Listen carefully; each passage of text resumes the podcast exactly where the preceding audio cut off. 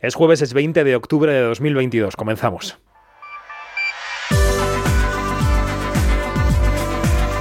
Quinótico. Cine, series y cultura audiovisual con David Martos. Onda Cero. Mira que es complicado definir a una estrella. ¿Qué es una estrella? Es muy complicado. Esta semana Madrid se ha llenado de estrellas, pero no han sido todas iguales. Por aquí ha pasado Daniel Craig, por ejemplo, el último James Bond, que es una estrella tardía, a la que no todo el mundo conoce por su nombre. Tú dices Daniel Craig, y tienes que añadir cosas como el último James Bond, el rubio, y ya sí, la gente sí que lo ubica. Y también ha pasado por aquí Dwayne Johnson, La Roca Johnson, que solo con decir La Roca, pues ya sabe todo el mundo quién es. Tiene 320 y tantos millones de seguidores en Instagram. Es la popularidad total, absoluta. Y yo pregunto si es ser popular lo mismo que ser una estrella. Si es la fama la que da el trabajo o el trabajo lo que da la fama. Se me ocurre que hay estrellas como Tom Cruise, que sigue en plena actividad, a las que se les admira por su trabajo, incluso por el papel que cumplen en la industria, y eso es lo que les ha llevado a la fama. Pero La Roca, supongo que no entrará en el estudio uno de sus guardaespaldas a placarme si digo que no es particularmente buen actor. Pero sí tiene cierto imán para la taquilla delante de la pantalla, aunque como productor tampoco ha brillado demasiado. Entonces, ¿qué ocurre? ¿Es un as en las redes sociales? ¿Promociona como nadie? Pues sí, por descontado. Pero no sé yo si mantiene ese halo de misterio con sabor clásico de las estrellas, de las antiguas, de las clásicas. De eso no estamos seguros. Tampoco estamos seguros de que les importe demasiado todo esto a los fans, más los fans que las fans, que estaban esta semana apostados bajo su hotel en el centro de Madrid y que esperaban para ser mirados o ser firmados. Soy David Martos y esto es Quinótico. Quinótico, Onda Cero. Vaya chapa, empezamos ya. Enseguida repasamos todas las noticias de la semana, que hay muchas, pero hoy vamos a empezar con un estreno, porque nuestro actor más internacional, Javier Bardem, se estrena en el género de la comedia musical. Es uno de los protas de Lilo, mi amigo el cocodrilo, que en inglés es Lyle Lyle Crocodile. Canta, baila, se divierte, se le nota, junto a un cocodrilo de animación en esta cinta en la que interpreta a un mago, en horas bajas, que busca su oportunidad. Con Javier Bardem pudimos charlar hace unos días por Zoom. Podéis ver la charla en el canal de YouTube de Quinótico, primera con K y segunda con C. Y ahí podréis ver que mmm, Javier y yo logramos hablar a pesar de las dificultades técnicas. Quinótico, la entrevista. Maybe we started pretty small, but take a look at us now. Take a look at us now. Suddenly standing ten feet tall. Take a look at us now. Take a look at us now. Though we had no way to stay afloat, we were scared they'd say it was all she wrote. We're ending on a sky high note somehow. Buddy, you were on it. So take a look at us now. Hola. Bardem, ¿qué tal? ¿Cómo estás? Bien, ¿y dónde miro yo? Pues donde quieras, o a la cámara, o al ordenador, donde tú quieras. A ti no te veo. No sé si me ves, pero bueno, con que me oigas yo creo que vale. Vale, vale, vale, ok. Bueno, ¿cómo estás? Bien, ¿cómo estás tú? Bien. Estoy, estoy bien, estoy perfectamente. Hablando de Lilo, mi amigo el cocodrilo, una película que llega a los cines en, en nada, en dos semanas, el 21 de octubre.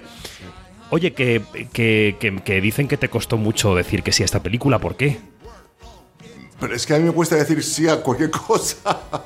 Soy muy indeciso. Eh, no hay película que haya dicho que sí de manera inmediata. Eh, en este caso también me pilló cansado. Venía de La Sirenita y de Los Ricardos y del Buen Patrón. Fue un año muy rico, eh, muy, hubo mm, mucho trabajo y buen trabajo y me pilló cansado cuando me lo ofrecieron, pero luego lo- se lo comenté a mis hijos, me dijeron tienes que hacerla. A mi madre también le hacía mucha gracia eso de que cantase con un cocodrilo y no había, no había escapatoria. Dije, pues la tengo que hacer. Pero hasta que me decidí, claro, era como, ay Dios mío, ahora me tengo que ir yo a Atlanta, se rodó. Atlanta a cantar con un cocodrilo, yo que no sé cantar. Me costó un poco, sí. Pero luego ya, una vez que entras, pues mejor. Ya eh, fue fácil. Claro, pero el reto estaba en la parte, digamos, técnica de, de ponerte a cantar, a bailar, a entonar, o, o- o en el género de la película, que no te veías justamente en este género. No, yo creo que, el- a ver, todo. Eh, el género de la película me daba, no es que me daba miedo, me da respeto, porque no he hecho tampoco eh, género puramente cómico, ¿no? Eh, sí creo en la comedia combinada con el drama, quiero decir, El Buen Patrón tiene mucha comedia, Los Ricardos tienen buena comedia. Eh, llevo haciendo películas donde hay momentos cómicos desde hace mucho tiempo, pero abiertamente comedia no había hecho desde, no sé, boca a boca, no sé.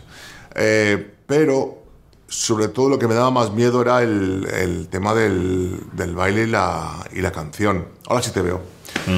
Porque, porque, porque no, lo- no es lo mío. Entonces me daba un poco de pudor el, el meterme en un lugar donde, donde se exige mucho. No es una cancioncita ni un numerito, es un pedazo de número y un pedazo de canción, ¿no? Y además cantada con Shawn Mendes. Quiero decir que es que te ponen un tipo al lado que canta muy bien. Entonces, Decías, esa parte me daba, me daba, me daba, me daba el, el susto justo para inspirarte más todavía a hacer lo mejor, lo mejor posible. decías ayer que, que te preguntabas por qué no habían cogido a Hugh Jackman, ¿no? Que es un actor completo, global, que canta, que baila. ¿Ha cambiado eh, la- lo que se exige a una persona para ser actor, actriz desde que tú empezaste hasta ahora? Uy, no lo sé. Eh, buena pregunta. Yo creo que cada vez la gente está más preparada. Cada vez la gente sabe que, que tiene que hacer más cosas y tener más capacidad de hacer más cosas. Eh, al mismo tiempo creo que está combinado con una con una no sé, con una ansiedad por conseguirlo ya, por conseguir el trabajo ya, por conseguir el resultado ya, que viene de la época, de la era tecnológica en la que estamos, en la que queremos todo pronto y, bien. Entonces hay creo que menos paciencia para, pa- para, para crear procesos a la hora de trabajar. Menos paciencia para leerse una obra de teatro, menos paciencia para comentar un libro. Hay más ímpetu por, por conseguir un resultado inmediato. Y eso hace que el proceso sea más pobre. Pero al mismo tiempo hay más preparación porque tienen más acceso a más cosas, a más conocimientos. Esta película tiene una clara vocación de público, sale a apelar a las familias a que vayan juntas a ver la película. Yo no sé si tú a la hora de elegir proyectos tienes esto en la cabeza, si tienes una, tienes una cierta, no sé si llamarle misión de intentar que el negocio sobreviva, porque esto está un poco mm, contra las cuerdas, ¿no, Javier? Bueno, no, no, no, no, no soy el salva el salvasalas en absoluto.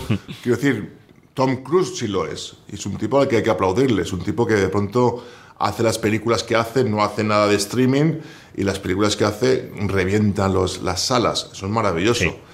Yo no tengo ese poder ni tengo esa, esa ambición tampoco.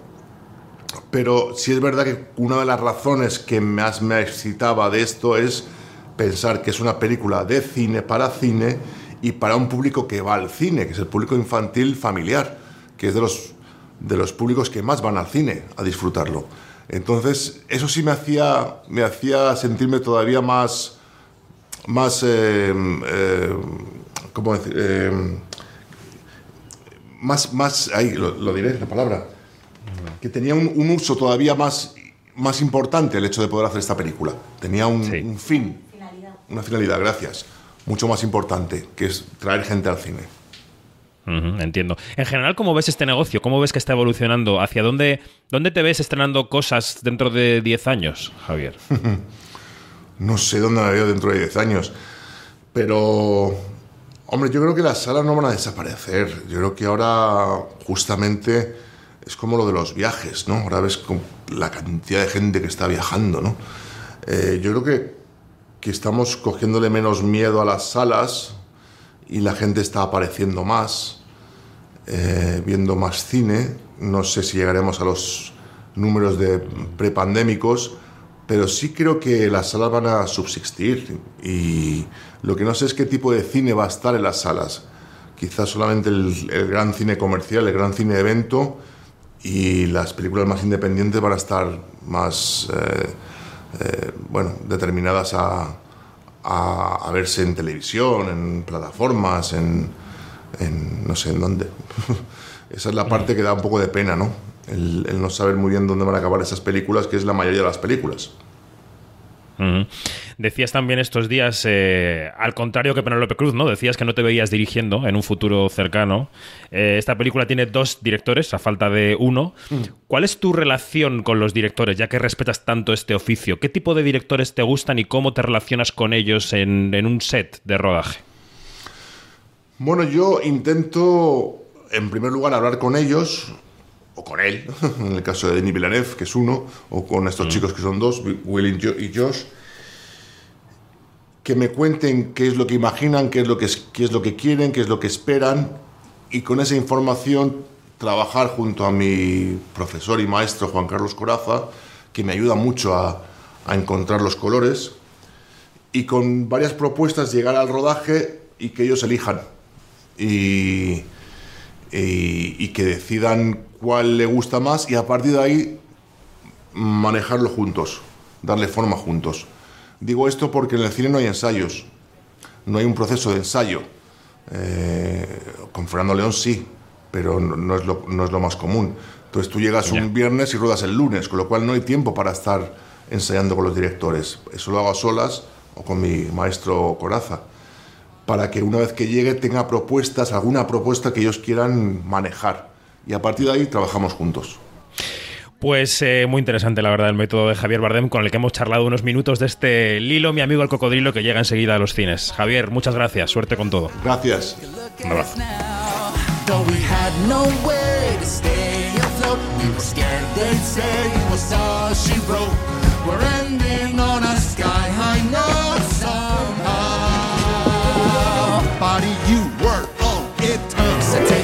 At us now.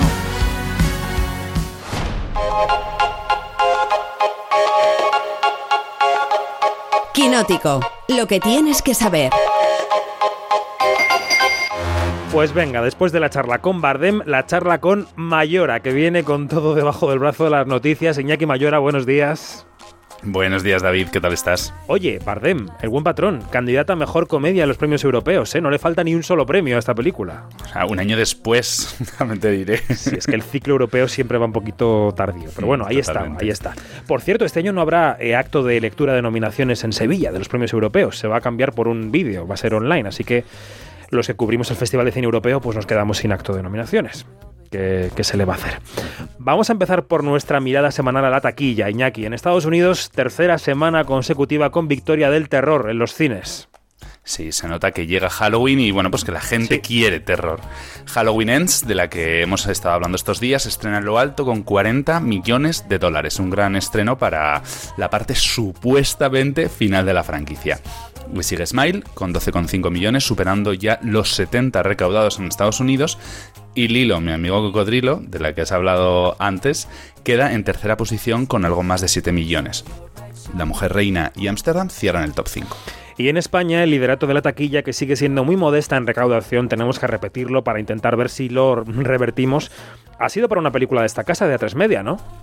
Correcto, ya hablamos de ella la semana pasada. Los renglones torcidos de Dios se alza con el primer puesto con 623.000 euros. Eh, 600, sí, perdón, recaudados este fin de semana. Sí. Le sigue el estreno de Halloween Ends, que bueno, no ha funcionado tan bien como en Estados Unidos, pero bueno, se queda con esos casi 600.000 euros, que bueno, no está mal eh, hablando del ataque en la- los números que estamos, aunque estuvo liderando el viernes, que conste. Hmm. Cierran el ranking Smile, que sigue con más de 560.000 euros recaudados, Tadeo Jones 3, que ya ha superado los 10 millones solo en España, y en los márgenes con más de 150.000. Cerdita, de la que estuvimos hablando la semana pasada y que nos gusta, bueno, a ti un poco menos, pero a Janine y a mí nos encanta. Nos gusta, no, nos gusta. Pues no ha podido con la competencia y se queda en octavo lugar con 125.000 euros.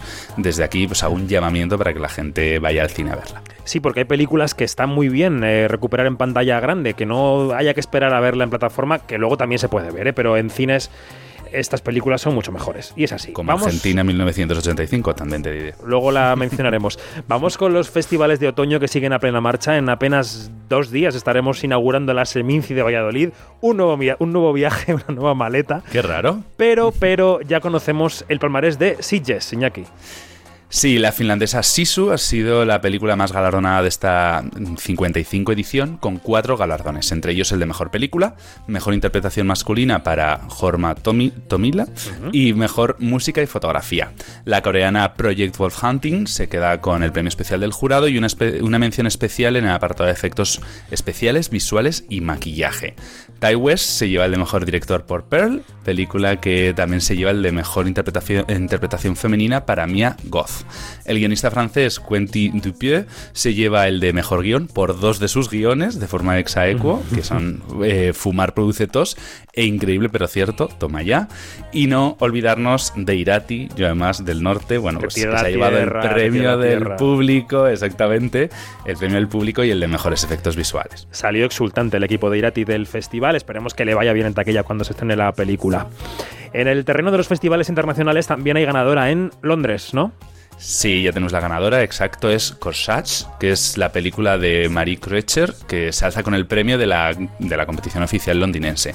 Ya se pudo ver en San Sebastián y recordemos que es la opción de Austria para los Oscars de este año. Cierto. 1976, de Manuela Martelli, se lleva el premio a Mejor Ópera Prima, All That Breath, Breaths es para documental y Blue Back Life el premio del público. Muchas mujeres entre las premiadas, algo que bueno pues siempre alegra el corazón de uno.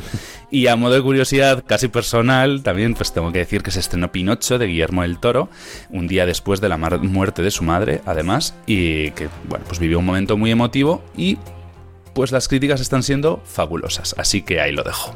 Es eh, de los tres Pinochos recientes, el de Roberto Benigni, el de Disney y el de Guillermo, el que mejores críticas está cosechando. Así que Tendremos que verla. deseando ver Pinocho. Bueno, antes de cerrar el capítulo festivalero, vamos a recordar que la semana que viene, el jueves 27 de octubre, haremos una edición especial de Quinótico en directo y con público desde la plaza del Ayuntamiento de Valencia. Mm. Será a las 6 menos cuarto, 17.45 en el Spy Mostra. Y todo esto en el marco de la Mostra de Valencia. Iñaki, eh, has elegido americana, pajarita, corbata, ropa interior de seda. ¿Qué vas a llevar? Mm, Bueno, ya me contaréis cómo es el tema de, del dress code, porque no he preparado nada, pero bueno. Pues nada, en la muestra de, de Valencia, que arranca hoy, nos, Hoy vemos- mismo. nos vamos a encontrar, como siempre, una selección del mejor cine del año producido en el Mediterráneo. Como apuntábamos la semana pasada, en la programación hay títulos que aspiran al Oscar a Mejor Película Internacional, como Nostalgia, Entre las Higueras o Klondike. Y si pasáis por Valencia y además del cine os gusta la fotografía, pues tenéis también abierta una exposición que se llama Retratos de Cine en la Galería del, Tosal. Son las mejores instantáneas de la fotógrafa francesa Carole Velage y en la que ellas podremos ver a Catherine, a Catherine Deneuve, a Isabel Huppert, a Juliette Binoche o a Pedro Almodóvar. Me quiero escapar yo el fin de semana que viene a, a la exposición, que tiene muy buena pinta y te voy a arrastrar conmigo, ya lo sabes. Bueno, Esperemos poder ir. vamos con un fichaje, el de un hombre que no tiene fin, es que no te lo acabas. Harrison Ford estará en Capitán América 4 en un papel que, eh, sin embargo, no es nuevo para el universo Marvel. Así es, David. Eh, Harrison Ford coge el relevo del fallecido William Hart para encarnar a Thaddeus Thunderbolt Ross. Este personaje hizo su primera aparición en El Increíble Hulk y la última vez que lo vimos fue en Viuda Negra, si no me equivoco. Ahora hay dos películas a la vista para las que se necesita su presencia y han anunciado pues el super fichaje, ¿no? Ford será Thunderbolt Ross en al menos dos películas, que son Capitán América 4, New World Order y Thunderbolt, según, bueno, pues es un grupo de antihéroes que, bueno, pues además pues llevan su apodo. Lo malo, pues que hasta 2024 no vamos a ver nada de esto. Esto me genera un pensamiento malvado que es mm, cuánto cuesta la jubilación. La jubilación es Mm, costosa, Harrison, hay que pagarse la piscina. Bien, esta va a ser la semana en la que supimos que Paolo Basile va a dejar Mediaset después de 23 años. Aunque el grupo italiano lo desmintió pocas horas después. ¿Cómo está el asunto ahora, Iñaki? A ver. Esto, me ha encantado lo de jubilación eh, millonaria, porque bueno, va un poco al pelo también aquí. Sí, nada es casual en Quinótico. Primera con K, segunda con C. Dale, dale. Tras el bombazo que soltó el mundo y el desmentimiento por parte de Mediaset, pues finalmente sabemos que sí, que Basile va a dejar, va a dejar Mediaset. Dejará de ser consejero delegado la semana que viene, después de 23 años al cargo. Una despedida parece pactada ya en julio y con una indemnización pues millonaria. Se habla de 6 millones de, de euros, ahí es nada. El objetivo de todo esto, pues dar un vuelco a Telecinco y 4 y sus malos datos de audiencia pues de los últimos meses. Esto es eh, cine, series y cultura audiovisual. Pues eh, Pablo Basile ha formado, para lo bueno y para lo malo, nuestra cultura audiovisual en los últimos 23 años. Y si la semana pasada despedíamos a Angela Lansbury como parte de nuestra infancia, lo de esta semana también es un golpe muy duro.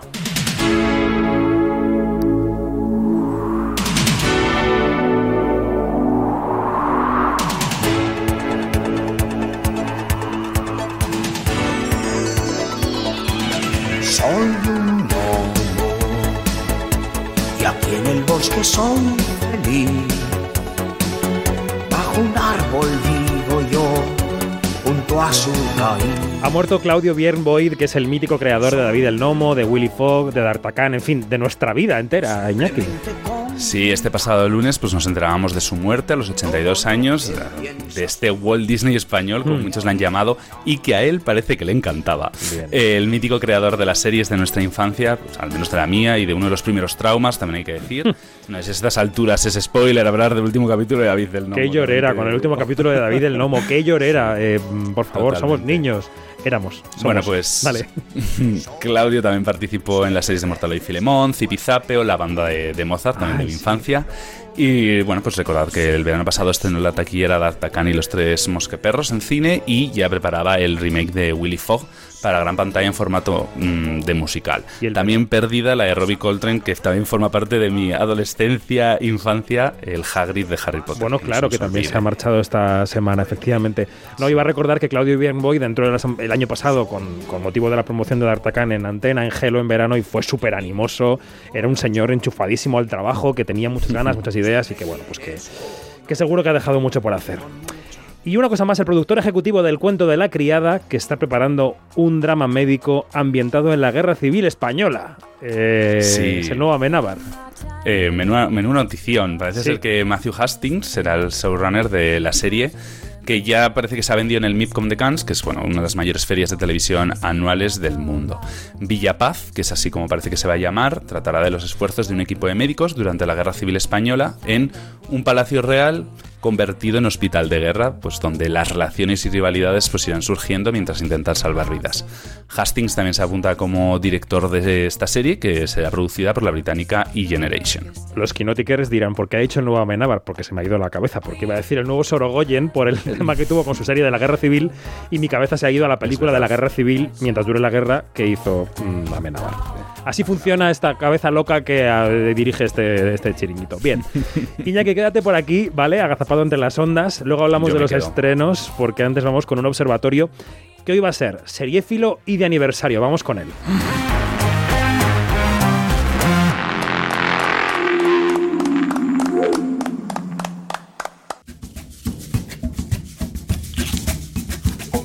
Quinótico, Observatorio en Bremen.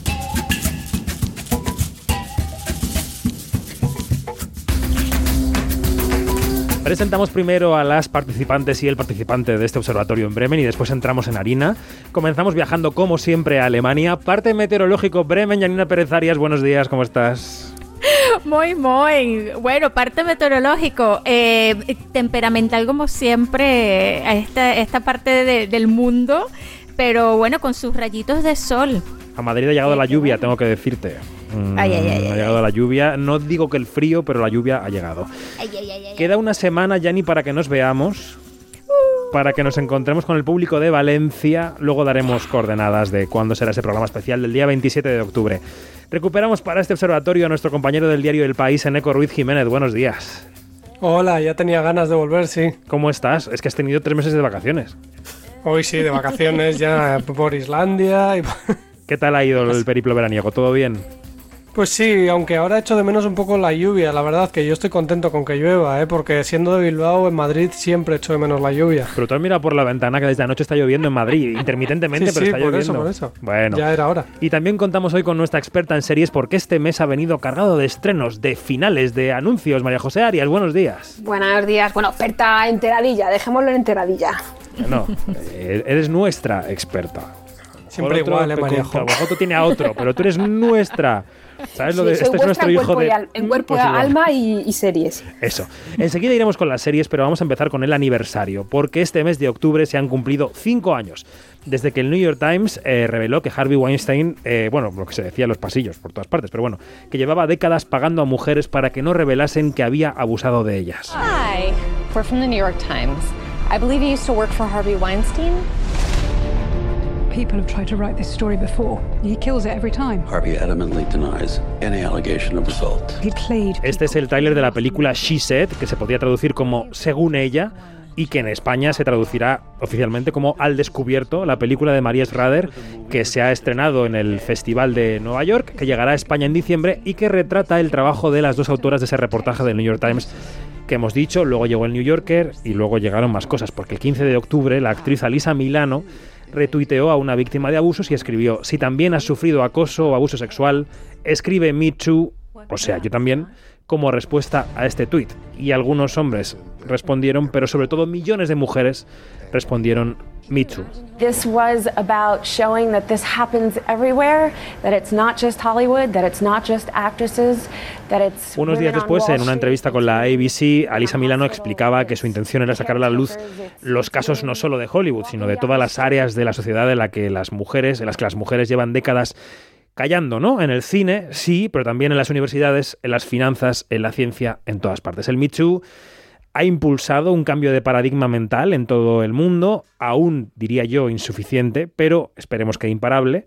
Eh, un dato solamente, un año después de que el New York Times eh, revelase esta historia, eh, había otro reportaje en el periódico ¿no? que decía que de los 200 hombres prominentes, poderosos, que habían perdido el trabajo en las grandes empresas desde el Too, la mitad habían sido denunciados por mujeres y que era una cifra que no se había visto antes. ¿no?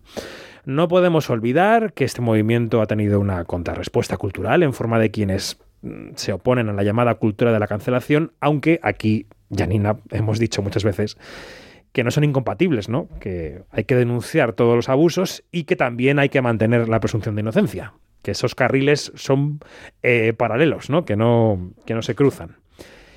A ver, Janina, me decía antes de empezar, Janina, yo es que veo mil preguntas en el guion y no puedo contestar todas a la vez. Bueno, te hago una solo, Jani. ¿Cómo está el Too? A ver. Bueno, a ver, eh, como has dicho, ha, ha- significado un cambio de paradigma mental y, y- y desde ahí empieza como que mi, mi- mi análisis veloz, raudo y veloz. Yo creo que el, el Me Too sigue con, con fuerza fortaleciendo los feminismos, pero sobre todo fortaleciendo a las y a los afectados por, por estas conductas eh, inadmisibles que ya, ya no, no, no- eso no tiene ninguna explicación ni ningún perdón. Son abusos de poder, abusos sexuales y todo esto. También ha servido que esto es una parte muy importante para sensibilizar a la gente, para, para, que, para anteponer el yo sí te creo a la duda. ¿Sí? A- a- a- a- para Sí. anteponer el yo sí te creo al entredicho de los testimonios de, de estas, de estas personas. Entonces, claro, todo esto ha sido muy, muy importante. Em, te digo una cosa, eh, esto, el Me Too ha sido un- una onda expansiva, pero es una onda expansiva que, que es un tsunami como, como en cámara lenta, ¿no? A muchos países no ha llegado todavía. En Estados Unidos sí que sí que ha sí que ha como que eh, sacudido los cimientos. Se han visto muchos casos. Coño, eh, Harvey Weinstein, para, para no ir más lejos, ¿no? Sentenciado ya a 23 años ese- por los juicios en Nueva York, ahora se está enf- enfrentando a nuevos juicios en California. Y todo esto, si los juicios en California también van avante, pues significaría 140 años. Y claro, esto es un solo ejemplo de, de una persona que ha estado como que en la vitrina. ¿No? Pero volviendo a esta onda expansiva, la gran pregunta es, ¿ha llegado el Me Too a, otras a otras latitudes? Vamos a, a- a ponerlo a la latitud española. ¿Ha llegado el Me Too a España? Hace poco entrevisté a Isabel Coixet y ella claramente dijo, el Me Too no ha llegado a España. Ya. ¿Sí? Entonces, a- hay que preguntarse por qué no ha llegado y si hay alguna voluntad de cambio para que sí llegue. Y claro, esta es alguna de las, de las múltiples preguntas o de las muchas preguntas que, que nos surgen en estos momentos a, cinco años del movimiento Me Too. Ahí queda la pregunta de si ha llegado a España. Quiero escuchar también a Eneco, que es un- una persona que tiene siempre el oído puesto en Estados Unidos, en la actualidad americana, en la industria. Estamos en la era de los juicios, eh, Eneco. En, la- en el año 5 del Michu estamos en los juicios. El segundo grande de Weinstein, el de Kevin Spacey, acaba de pasar el de Johnny Depp. ¿Cómo dejan los juicios al Michu?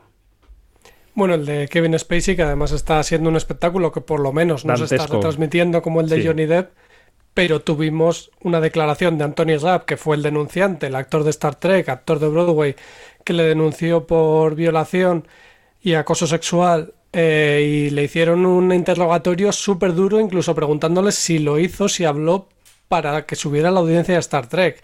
Es tremendo, ¿no? Lo que, Mm. Lo que se convierte en público. Y por el otro final- lado, Kevin y- Spacey dijo que a lo mejor parte de lo que había hecho era porque no pudo salir del armario en su momento. Que, que decir Sí, que, porque su padre era nazi. que, bueno, pues como excusa ya, va- ya vale, ¿no? En fin.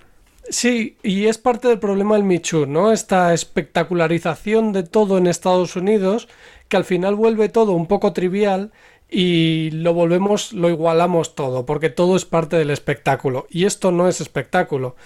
Tiene dos caras. Por una parte, todo, todos estos que siguieron el juicio de Johnny Depp y Amber Heard, que se convirtió en un espectáculo, lamentable espectáculo, que al final perdió. Perdieron los dos en realidad, pero Ujú. Amber Heard perdió más y más cara al público. Y en más terrenos. Y sí. es- Sí, y esto le ha venido muy mal cara a la galería al Michu, pero muchos otros casos de hombres que quizá han hecho algo mal en sus relaciones, algo, eh, pero no criminal, sino simplemente algo mal con una pareja o un mal gesto, un mal... Y se ha equiparado todo. Este es uno de los grandes problemas del Michu para mí que se enfrenta ahora. El vamos a tratar igual a Harvey Weinstein o a un Bill Cosby, que es un violador en serie, eh, que a Aziz Ansari, por ejemplo, que fue no fue denunciado, sino simplemente criticado por un comportamiento con una pareja que tuvo, ¿no? Esa equiparación de todo, esta trivialización de todo, es uno de los problemas que para mí tiene Michu. Y mira que han salido hombres claramente enfocados en la denuncia legal, como Brian Singer o Les Mumbes, el jefe de CBS que lo echaron, o R. Kelly, que tenía incluso una secta en su casa Sí. con mujeres. Pero claro, ese problema ahora de trivializarlo todo y volverlo todo igual es el gran escollo para mí del Michu en Estados Unidos y luego, como dice Janina, de que se expanda y que internacionalice. Ayer se unía a esta lista el nombre de eh, Ivan Reitman, ¿no? Que, Sí, sí, claro, es que se de deslizan todo tipo de nombres y claro, Murray. tenemos que poner Bueno, Bill Murray, claro, también es un gran nombre, ¿no? De estos días. Bill Murray y su caída en desgracia, en fin, también es eh, notoria. Sí, pero cada cosa en un nivel, porque también parte de lo de Bill Murray es más acoso laboral que otra cosa. Sí, sí.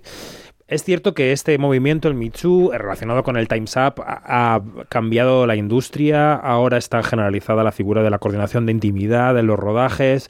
Está en las entrevistas de prensa y sabemos de, de actrices que han dicho que no a trabajos porque no se les paga igual que a los hombres. Es decir, que ha tenido, que la ola ha tenido, no, Janina, muchas repercusiones en la industria. Eh, sí, es cierto, es cierto, porque hace eh, 20 años o, bueno, hace 5 años, Mm. 6 años, 10 años, jamás se hubiera pensado que esta, eh, la- la- eh, lo, del, lo del gap, este, la, brecha salarial, iba a ser un tema fuerte a la hora de em, negociar eh, de parte de las mujeres. Ah, vemos el, el caso que, que, bueno, que esto ha sido increíble de Reese Witherspoon, Sí. que dijo, oye, yo, si, si, si, mis, si yo y mis mujeres, las que trabajan conmigo, no tenemos la, el mismo pa- la misma paga, olvídense. Entonces, claro, son cosas que, mm, que, que, que ya están sobre papel. ¿Sí? Y, y en muchos países vemos este, que, que ha habido como que una, ciertos avances eh, en ese sentido, en el sentido laboral también. Ah, y esta, y, y la creación de, de, of- de- de sitios a donde, a donde las mujeres se va- ponen su denuncia, ponen su queja. Porque antes esto sucedía de te pagan menos y eso se lo llevaba al viento. O ha habido un abuso de, de poder en el, en, la, en, en el ámbito laboral y esto se lo llevaba el viento. O sea, o se quedaba en el silencio, que es lo peor del caso, ¿no? En realidad son temas de derechos humanos que se llevan Tal a la cual. palestra, es que no es más que eso. Exacto, exacto. Claro. Bueno, pues queríamos apuntar a este debate. ¿eh? El debate está en la calle, está en los medios, cinco años del Michu, los juicios están ahí. Es verdad que ha cambiado la industria y aquí, como nos ocupamos mucho de la industria, pues queríamos apuntarlo ¿eh? como arranque del observatorio. Pero. eh, Sí, David, por cierto. Dime. Que había un dato que salió ayer del Observatorio Europeo que decía que de momento todavía en Europa el 25% de los directores, directoras son mujeres, que es muy poco, así que todavía hay mucho camino. Bueno, está en línea. Yo el otro día, por una circunstancia, estaba viajando en coche y me puse un quinótico antiguo, que es el quinótico que decimos en el Festival de Cannes. Y en el Festival de Cannes las cifras que daba Thierry Fremont eran nos ha llegado un 27% de películas dirigidas por mujeres eh, al festival y hemos elegido un 25% en la sección oficial. Es decir, que esas son las cifras que está trasladando el festival a su realidad cosa que yo también creo que no debería ser así, que deberían impulsar la cuota femenina, pero bueno, para que haya más del 25, pero en fin. Ahí estamos. Bueno, mm, vamos con Netflix y con su situación, que ya, ya nos encamina hacia las series, ¿no? Porque Netflix, eh, y aquí ya también quiero preguntarle a Maríajo después, eh, Netflix esta semana ha dado mm, dos noticias eh, que están relacionadas, eh, que no son la misma, pero que están muy relacionadas. Una tiene que ver con sus resultados del tercer trimestre del año. Antes del verano, mm, digamos que certificamos, como hacemos con todo, la muerte de Netflix por su bajada de suscriptores.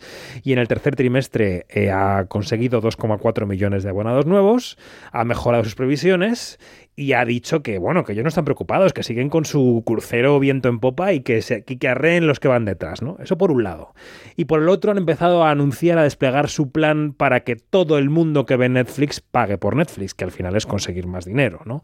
Para que se acaben las cuentas eh, compartidas y, mm, y ya vamos viendo las orejas al lobo de la publicidad, a planes de Netflix con publicidad y a un precio teóricamente más barato.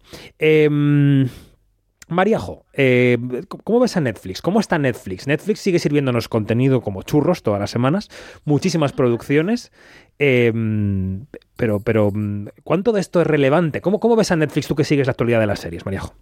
Claro, es que aquí entran muchas variables en, juego y es una tarta un poco complicada de repartir y de, y de explicar. Aquí entran un poco también los gustos. O sea, ¿qué prefieres? ¿Mucha cantidad o calidad? Porque es lo que tú dices, cuánto es relevante de lo que estrena Netflix al mes y cuánto queda, cuánto permanece y cuánto aguanta en la conversación. Y cuánto les importa de... que sea relevante, porque ellos mismos hay cosas que estrenan y que no les dan ninguna importancia. Claro, efectivamente. Entonces yo, por ejemplo, de los últimos estrenos que he visto de Netflix, el que mejor recuerdo y con...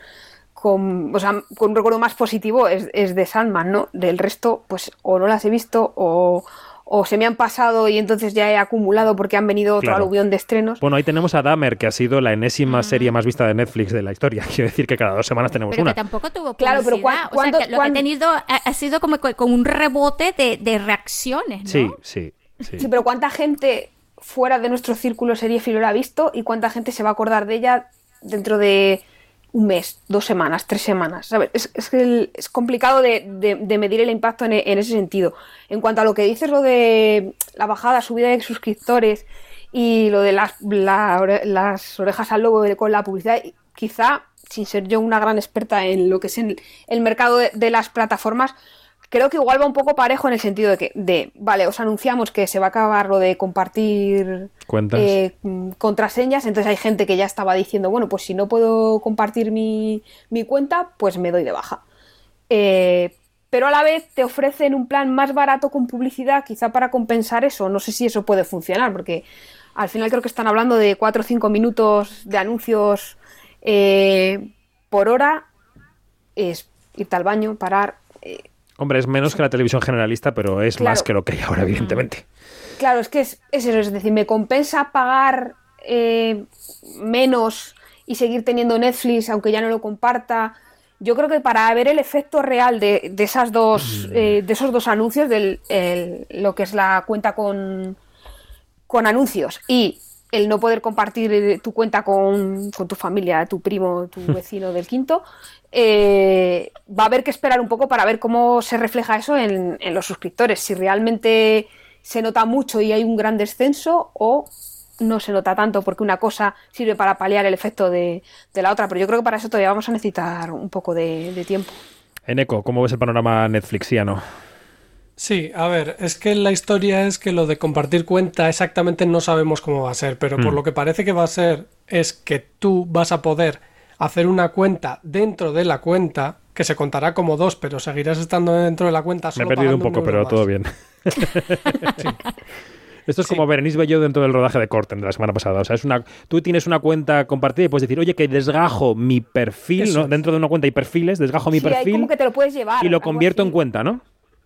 Por un euro solo. Y eso ellos lo Hmm. contarán como dos suscriptores. O sea que tienen más dinero y además un número más para un suscriptor más. Para los o sea que les viene bien claro. porque al final esto es todo percepción. La bolsa es percepción, la economía es percepción, por lo que si la bolsa subes en suscriptores, los accionistas van a estar contentos y Netflix crece. Además, Netflix ha llegado ya por fin a tener beneficios, que eso es muy importante. Lo que pasa es que los beneficios son incomparables con cualquier gran marca tecnológica como los Amazon o Google, por, por supuesto, y mucho menos que incluso que Warner o Disney, porque solo juega con una pata, que es la del streaming, y el streaming no da tanto dinero como otras. De hecho, Eso las otras empresas problema. están balanceándose hacia las antiguas patas, porque la del streaming les va Claro. más o menos. Eh, seguramente el próximo paso será comprar algo videojuegos, comprar una empresa de videojuegos, comprar otra cosa que se dedique a otra cosa y puedan sacar dinero por otra parte. Pero bueno, eso es más a largo plazo. Se habló mucho de Y comprar cines en Eco. ¿Qué? Se habló mucho de que quizá compraban cines. Claro, es que por ahí puede ir la cosa, pero también han dicho que no les interesa, que la gente, de hecho, eh, Puñales por la espalda 2 se estrena en muy poquitos cines y durante una semana, Una porque semana, dicen que la mm. gente quiere verlo en plataformas. Ya. Sea sí, que- es que ahora, ahora que dices lo de las películas que se están estrenando en muy poquitos cines, este, y hay, hay, eh, títulos muy potentes de Netflix que están contemplados para la, para la temporada de los premios y nada más por cumplir con la patria, o sea, para que vaya al baile de los Oscars, este, están en lo mínimo, en mínimas, en mínimo número de salas en Mm. Estados Unidos. Blonde, ¿no? En para- Estados Unidos. Sí, es una cosa increíble, ¿no?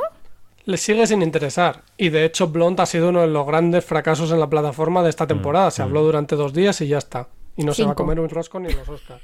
Tú me decías también en Eco que están esperando también a, la- a- a la- a su gran baza bélica, ¿no? La película bélica que llega en, en muy poquito. Claro, esa parece que va a ser la baza porque ellos siguen teniendo ese aspecto de bélica alemana. O sea, es la candidata de. Alemania en, en película extranjera, en película internacional. Pero el problema es que con ese prestigio siguen queriendo jugar, pero este año no tienen nada verdaderamente que vaya por el Oscar, porque Bardo ya parece también bastante olvidada después de, de los festivales. Vosotros las habéis visto, así que vosotros sabréis. Mm, Pero- mm, pero bueno, no depende, depende de si juega como película internacional. Eh, la película de la que hablamos es All Quiet on the Western Front, que, se, no, que me, se me pasaba a mí el título, que no sé en castellano ahora mismo cómo se traduce, pero lo voy a buscar. ¿Y en Eh, alemán, David? Eh, eso, eso Janina. la tendré que buscar para leerla. ¿Qué decías tú de la publicidad, Eneco, que te, que te Sí. he cortado? que de momento no va a afectar. Y de hecho, Disney Plus también va a anunciar publicidad en diciembre, pero de momento no va a afectar porque va a ser una tarifa más pequeña y no va a cambiar nuestras tarifas, que esto es importante que lo tengamos claro porque eso es formación de servicio. Tu tarifa no va a cambiar. ¿Qué pasa? Que Netflix sube cada año las tarifas. O sea que dentro de unos meses sí, Sí. que subirá. Sí, sí. Seamos realistas. Sin Netflix novedad en el frente es la película. Sin novedad en el frente que se estrena el 28 de octubre en Netflix y ahora mismo está en cines muy, muy seleccionados. ¿vale? Muy bien. Pero- Eh, sí, dime. Pero sí veremos, es que ahora mismo está el mercado abierto y es ver qué es el futuro. Eh, compararon, por ejemplo, que las otras plataformas iban muy mal, pero una vez que empiezas a comparar con las otras plataformas, es que algo va mal en la tuya también. Exacto. Porque yo creo que, no sé si veis a las demás con un rumbo, un rumbo más o menos fijo. A HBO, a Prime Video, a Apple. eh, las veis, no pues, sé, Mariajo, si las es- veis mm, o en Eco. No porque HBO se va a convertir en otra plataforma que es HBO Discovery, por ejemplo. O sea, el rumbo fijo es el de todas, ir a por publicidad, ir a por realities que son baratos y, y dejar las películas para el cine, salvo en el caso de Netflix. Ese Aquí es el hemos, gran dicho, rumbo. aquí hemos dicho, y, y Mariajo también lo ha dicho, que la calidad ahora mismo está en Apple. Sí. sí. pero porque ellos tienen dinero, ellos hacen 30 millones de beneficios al año. A ellos no les importa. Les da eh, igual cuánta gente la vea dinero. o si hablamos o no hablamos. de Teóricamente, ellas. ¿no? O, o no, les da igual del todo. De momento, quizá cambie en un futuro, pero por ahora no parece importarles mucho. No. Bueno. Con 30.000 millones de beneficio, ¿qué te importa una serie que cuesta 5 millones? Ah, que son 5 millones. Hoy, hoy que son 5 millones. Nada, bueno. Y como hoy ha saltado al campo del observatorio el equipo series, vamos a comentar series, porque esta parte también la tenemos. Eh, vamos a comentar tres, al menos, aunque saldrán otras, que o acaban de terminar o están a punto de estrenarse. Comenzamos con Los Anillos del Poder. Three rings for the elven kings under the sky. Seven for the dwarf lords in their halls. Yo creo que poner esta canción ya es un spoiler en sí mismo.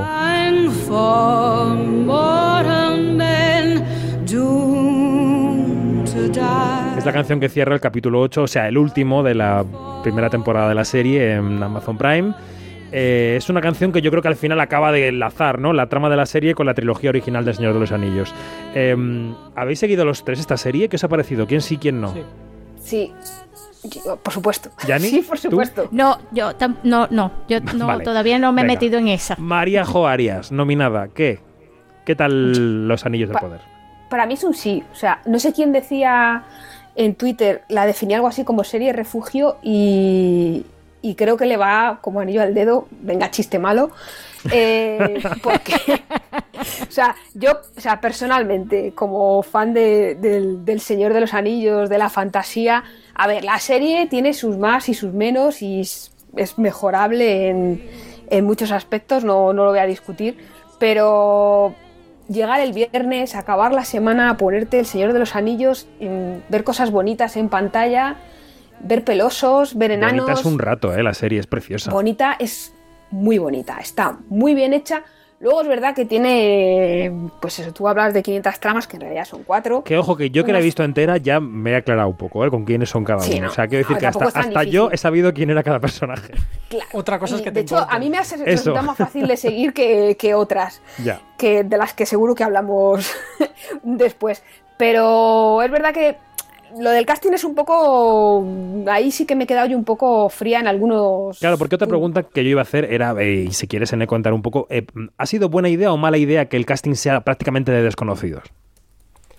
Bueno, es que eh, no es que sean desconocidos, los desconocidos pueden ser grandes actores, sean desconocidos o sean conocidos. Claro. Qué malo eres.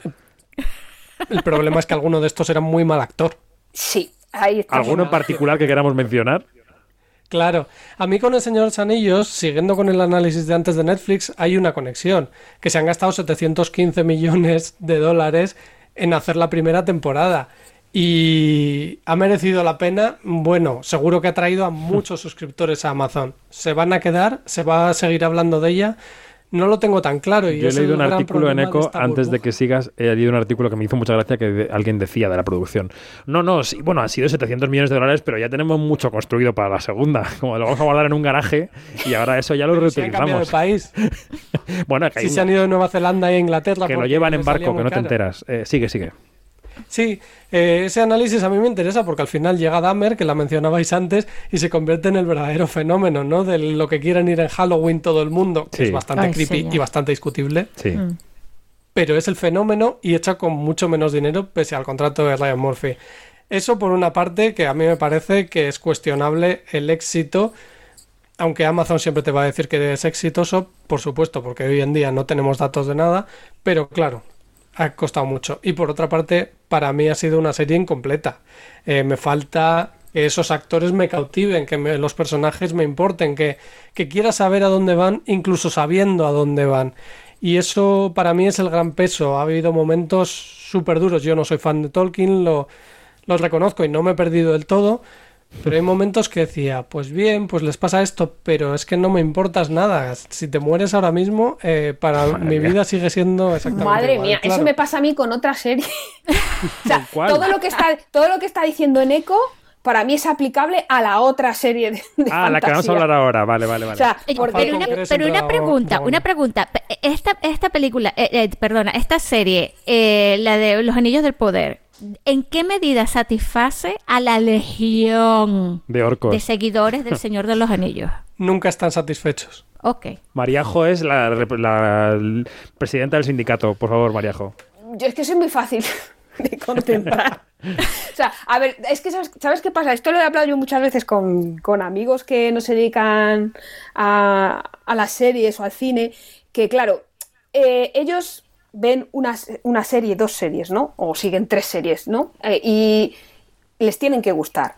Nosotros, por trabajo, vemos tantas Ay. algu- muchas que no nos gustan y que no tenemos más remedio que ver, y cuando de repente te llega una que medianamente te gusta, te entretiene, te, te parece bonita de ver, la ves, yo creo que la, ven- la ves con otros ojos. Y luego yo, como, como friki y como fan de Tolkien y del Señor de los Anillos, tengo algo y es que eh, tiendo a no comparar. O sea, quiero decir, no me paso la serie diciendo, es que esto no es, en el no es como en el libro, es que esto tendría que haber sido Eso es así. de gente amargada, Mariajo, tienes toda la Eh, razón. Entonces, entonces es como yo me siento ahí, disfruto, intento disfrutar, intento sacar algo positivo. Es verdad que, por ejemplo, me han encantado los enanos y su acentazo, eh, me han encantado los, los pelosos, pero luego he tenido mis más y mis menos con la relación de Galadriel y Halbrand porque creo que, en fin, la química brillaba por su ausencia. Y No quiero hacer y spoiler, pero lo de Halbrand es un poco trampita. Pero bueno, ya está, vamos a dejarlo ahí. Eh, sí, y luego es que, claro, si hubiese habido más química, eso habría funcionado mejor. Sí. También te digo que La a mí es que química ha Galadriel faltado me ha en caído muy todas mal. las esquinas. Oye, Bayona, eh, Juan Antonio Bayona y Belén Atienza son productores de la serie. eh, mm, ¿Se nota cuando Bayona está a los mandos, o sea, el primero y el segundo, y cuando no? ¿Creéis o no? Con la Yo serie? creo que la Bueno, serie- se notaba en que había Sí, un momento de terror que estaba muy bien dirigido y la verdad que, a ver, bonita es lo que pasa que luego pierde un poco... Son, diría más, son casi más respetuosos en toda la serie con Peter Jackson y su modelo Sí. de hacer cine que con los libros. Porque en realidad estás Sí. viendo una copia de Peter Jackson. Esa es la Sí, sí, herencia es muy que se Peter respeta. Jackson toda la serie, totalmente. Sí. Bueno, la serie claro, que... eh, Termina, Neko, termina. Sí, no, que David, yo lo hablaba contigo en el estreno, que a mí esta serie me parece más, eh, hablábamos de fans de Tolkien, café para cafeteros. Hmm. Y porque los elfos, los enanos, es más difícil de llevar a tu terreno a gente que está fuera de ello, pese a que El Señor de los Anillos fuera un gran éxito de cine, que a la Casa del Dragón, que es básicamente un culebrón, un Falcon Crest entre dragones. Es mucho más simple. Tú has mencionado la bicha que no he sido yo, la Casa del Dragón. ¿La estáis viendo? mira. Yo ya digo que no, ¿eh? No la estoy viendo. No sé si son comparables en algún punto. Mariajo, Yo la veo. dale. Todos A mí me gusta, ¿eh? Ah, perdón. Uy, venga. Sí, sí. Dale, dale. No, Mariajo, Mariajo primero y luego Eneco. Venga, Mariajo. Ah, perdón. Es que ha habido un momento que no sabía y no sabía quién daba paso, perdona. Que yo la veo todos los lunes porque como se me acumule se me va a hacer bola. O sea, como acumule dos y piense, tengo que ver dos seguidos, porque la tengo que ver, no me queda más remedio, se me va a hacer bola. O sea, mira, lo que decía Neko, no me importa antes con, con El Señor de los Anillos, es que no me importa nada de lo que los pasen. Entonces me, me paso la serie pensando, mira, este balcón, si os hubiese caído todos en este momento tan ricamente. El, el otro día con el dragón. En, es que tampoco voy a hacer mucho spoiler por si alguien no la lleva la semana, pero Bien. un Dracaris ahí y que se mueran todos. O sea, ¿Sabes lo que me pasa a mí, Mariajo? Que yo como no la sigo, de repente me encuentro en Twitter con cosas súper extrañas que no entiendo. O sea, esta semana he visto una cosa de fetichismo de pies de la, de la serie que no sé muy bien a qué obedece, pero digo, esta serie, ¿qué, está, ¿qué estará pasando? O sea, casi... Eh, Eneco, dale, dale. Sí, sí, es que el fetichismo de pies es una escena que podía estar dirigida por Quentin Tarantino perfectamente y hay incluso masturbación incluida, así que... Uy, uy, uy. Sí, eso digo yo. Uy, uy, uy. mira, mira, mira, mira, mira. O sea, yo necesito Oye, que pero-. Pero esta, pero la casa de- del dragón, a diferencia de, de la de los anillos, me parece que tiene un tremendo elenco con Sí. gente muy reconocida. Y muy o sea, que- que- desaprovechados. ajá, cuenta. Bueno, Para mi gusto. Eneco, defiende un poco la serie, va. Sí, es que a mí lo que. Yo que tampoco fui muy fan de Juego de Tronos en las primeras temporadas, como Claro. habré dicho en más de una ocasión, eh, eh, a- lo que sí que tenía Juego de Tronos en las primeras temporadas era personajes con, con mucho impacto y que realmente me interesaba saber qué les pasaban. Sin ir más lejos, Tyrion. Aquí es que realmente me dan, me dan mucho igual todos. Y esos pelucones. Ese lío, ese lío con los pelos para saber Venga, quién venga, es hijo venga. de quién. Eneco defiende un poco la serie, va, que habrá gente Sí, que esté yo- escuchando y diga, no hay ninguno que, que defienda. Estoy Venga. bastante a tope dentro de que hay muchas decisiones que son de puro culebrón y están forzadísimas, pero es parte de la gracia también. O sea, es una serie mucho más oscura de Juego de Tronos, una que vamos a una guerra civil total y absoluta en la que van a morir absolutamente todos. Pero a mí me engancha ese componente de eh, eh, culebrón de incesto. Eh, eh, Me está dando unas ganas de verla. Te está convenciendo, ¿verdad? hermanos, enamorándose de sus tíos. Y lo que dice Janina para mí sí me parece importante, y es que esos actores, la Emma Darcy es increíble. Y las actrices protagonistas que están redefiniendo un poco el papel de las mujeres en Poniente, porque es como una historia contada desde el punto de vista de las mujeres y cómo los hombres, el Estado patriarcal, la monarquía patriarcal, les hace estar en un segundo plano, me parece un concepto muy interesante. Es verdad que todo parece un poco un prólogo, pero también lo parece en, en El Señor de los Anillos, eso lo comparten. pero luego son muy distintas, porque mientras que Los Anillos del Poder es grandilocuente, bonita, te quedas a mirar los paisajes, estas son habitaciones cerradas y gente hablando. Entonces, claro, tienes que saber a lo que vas. Mira, la cena, la cena esa que hicieron, o sea, eh, era como una cena de Nochevieja en familia interminable que nunca acaba. O sea, era por Dios, ¿por qué no acaba ya esta cena? O sea, Mira, Janina, tú y yo que no vemos esto, Sí, eh, eh, pero, pero a ver, yo tengo una, yo tengo una tenemos que avanzar, pregunta. pero rápido. Sí, Venga, una última vamos. pregunta. Si el punto de vista es, es este femenino, ¿por qué Carrizo está siempre Paddy Considine en Trendy Topic todas las semanas? ¿Qué está porque es lo pasando allí? mejor de la serie. Ah, mira tú. Bueno. Es, es O lo porque más es un personaje veces. bastante especial, pero va a dejar de estarlo, Janina, no te preocupes. Uy, que se lo cargan. Se lo van a cargar. Mira, Janina, yo te, te digo una cosa. Solo podría ser peor si fuera una serie de Avatar. Pasemos a la siguiente. Quería hablar también y... Tienes también. Ya, ya lo sé. Quería hablar también de una serie que, eh, que también, otra que acaba de terminar, en este caso en Disney Plus. Es She-Hulk, abogada Hulka, que probablemente no sea así porque siempre le cambio el nombre. Si no habéis visto el último episodio, adelantad el podcast un par de minutos porque aquí va un audio spoiler. Ah, pues ya que estamos. Espera, ¿vas a sentarte? ¿Por qué tanto trauma paterno? Mira a Tony Stark, trauma paterno. Bien. Thor, trauma paterno. Loki, mismo padre, mismo trauma. Qué cruz. Star-Lord, dos padres, dos traumas. Jen, para, por favor. Ah, ¿Y para cuándo saldrán los X-Men? Eso no puedo decírtelo. Bueno, este es un momento del último episodio de la serie en el que el, eh, los del spoiler se ha adelantado un poco más. En el que el personaje de Tatiana Maslany, que es eh, Hulka, sale de la serie directamente a través del menú de Disney Plus y se va al cuartel general de Marvel a hablar con Kevin. Pero no con Kevin Feige, que es el todopoderoso productor de la saga, sino que habla con K-E-V-I-N, que son las siglas de un robot que se encarga de hacer las series de Marvel así como un poco a voleo, ¿no? O con cálculos del, del algoritmo de Netflix. Es un momento, la verdad es que hilarante para una serie que yo diría, no sé, Eneco, si dirías tú también, que se ha recuperado un poco al final, ¿no? Sí, ha sido irregular. Ha sido Pero yo creo que ha tenido episodios muy divertidos. A mí me ha parecido muy divertida y además muy respetuosa con el cómic, porque el cómic es así de loco. También mezcla la comedia con los dramas de abogados, con los superhéroes y el saltarse la cuarta pared. Y a mí me ha gustado mucho, además, ahora que hablábamos del Michu, ¿no? Y las obras un poco del Michu, como de Assistant o el escándalo del Morning Show, She-Hulk al final se ha convertido en una serie sobre el Michu también, porque tiene un mensaje en el que se anticipó a lo que iban a decir los hombres contra las mujeres y contra Hulka en las redes. Y eso es uno de los mensajes que más me ha gustado, más allá del metalenguaje, que es muy divertido y yo me he reído mucho. Pero ese discurso del Michu a mí me ha convencido bastante, no sé a ti, David. A mí, a mí la serie me ha dejado frío en general. Yo no sé si a Janina le ha gustado la serie, si no... Venga, Pérez, Pérez, Fuera. defiende, defiende, Pérez. Me ha parecido fantástica, fantástica. Tanto, o sea, sí, sí, me he divertido tanto. O sea, y, y- y- y era una cosa que cada vez que esta mujer, que esta mujer soltaba algo en relación a los feminismos, en relación al comportamiento de los hombres y en relación también a cómo las mujeres, la posición de las mujeres del día a día en la sociedad, yo lo- le ponía pausa y le decía, period. O sea, porque era de verdad que todas las clava. Es increíble, increíble. A ver, De- número de dos. subidón. Arias número dos, ¿qué? Áreas número dos. A mí ver a Tatiana, para mí siempre es, es bien. Hombre, ya está fantástica, yo ahí, con, ahí concurro. Pero es que además me han traído a mi Daredevil, porque es mi ¡Oh! Daredevil, con una faceta que no tiene nada que ver con el Daredevil que vimos en, Netflix. Creo que la química, o sea, mi, mi capítulo favorito ya podéis deducir cuál es. Eh, En el que se enrollan. Es, claro, es maravilloso, me parece maravilloso. Y luego el Esto sí es química. Y spoiler. No como lo de, como lo de y, y Galadriel.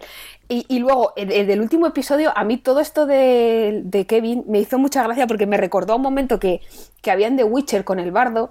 Y eh, me pareció, me pareció que era un mensaje a, a quienes critican en los productos Marvel, porque básicamente dicen que están hechos por un algoritmo que, que todo es sota, caballo y rey. va Pues no han visto Black. Adam de esta semana. No lo han visto. Perdón. A mí eso me hizo, me hizo mucha gracia, pero es verdad que mm, el final tengo mis más y mis menos con, con, con él. Me funcionó a ratos solo. Bueno. Oye, y la que yo os recomiendo vivamente de Disney Plus es The Old Man. No sé si la habéis visto, la serie de Jeff Bridges, que es un ex agente secreto al que su ag- agencia no persigue porque sale a la luz un caso del pasado y entonces eh, él tiene que huir pegando mamporros a cámara lenta, que es una cosa que me fascinó. ¿Alguien la ha visto, The Old Man? No, pero si estamos recomendando, yo The recomiendo Bear. The Bear de, de Justo, me la. Yo también, yo Me la has también. quitado de la boca. Aquí la hemos mencionado, es una serie maravillosa y Sí, tengo que continuarla porque he visto un par de capítulos y tengo que seguir. Así que, muy bien. Venga, recomendaciones. La que llega la semana que viene, eh, y nos adelantamos porque estaremos de festivales, como siempre, y en Valencia, en programa especial, es García. Llega a HBO Max mm, y suena así. Pasé 60 años congelado en esa cripta. Todo ha cambiado tanto que Siempre supe que volvería, señor García. antes tengo que terminar un último trabajo. Bienvenido al siglo XXI. Eh, ¿En serio vamos a escapar en este triciclo? Es un vehículo ultramoderno. Bueno, lo era, hace 60 años. Bueno, atención a la trama. Un superagente secreto de Franco ha permanecido dormido 60 años en una cripta bajo el Valle de los Caídos hasta que alguien lo despierta por alguna razón. Ah, Me, me salto muchas cosas, ¿eh? esto es un poco en línea sucinta. La semana que viene sí que escucharemos una entrevista que le pudimos hacer a, a Eugenio Mira en Sitges, al director de esta serie, pero escuchemos un adelanto, porque él relacionaba en nuestra charla en Sitges el rollo cómic que, tiene la serie, porque procede de una novela gráfica, y el aroma a James Bond o a Indiana Jones em, que tiene, es la relación de todo eso con la cultura patria. Eh, Anacleto, Super López, todas las propiedades que ha habido así intelectuales siempre han tenido un punto como de pedir perdón porque en España estas cosas no pasan. Y hay algo de García que al estar en dos épocas, en el pasado, digamos, los finales de los años 50, principios de los 60 y luego eh, la época actual, permitía abordar sin pudor el, entorno natural de esos personajes, que son en el fondo una variación de Roberto Cáceres y Pedrín o Batman y Robin, pero llevado a un punto eh, que creo que esto lo inventó Alex de la Iglesia con el Día de la Bestia, en el que puedes juntar referentes anglosajones de la cultura popular con cosas profundamente eh, españolas. Os invito a escuchar la semana que viene la charla porque qué listo es Eugenio Mira y, y apunto qué bien dirige. Em, ¿Qué os ha parecido García? Venga. Eh, Janina todavía no ha, no ha terminado la serie, aunque no diremos nada del final. Me falta el último capítulo y de verdad Venga, dale yo tú. grito ¡García! ¡Demonio de chica! ¡Demonio de chico y demonio de chica! Es de verdad que qué divertida. Qué divertida y además que está tan bien hecha.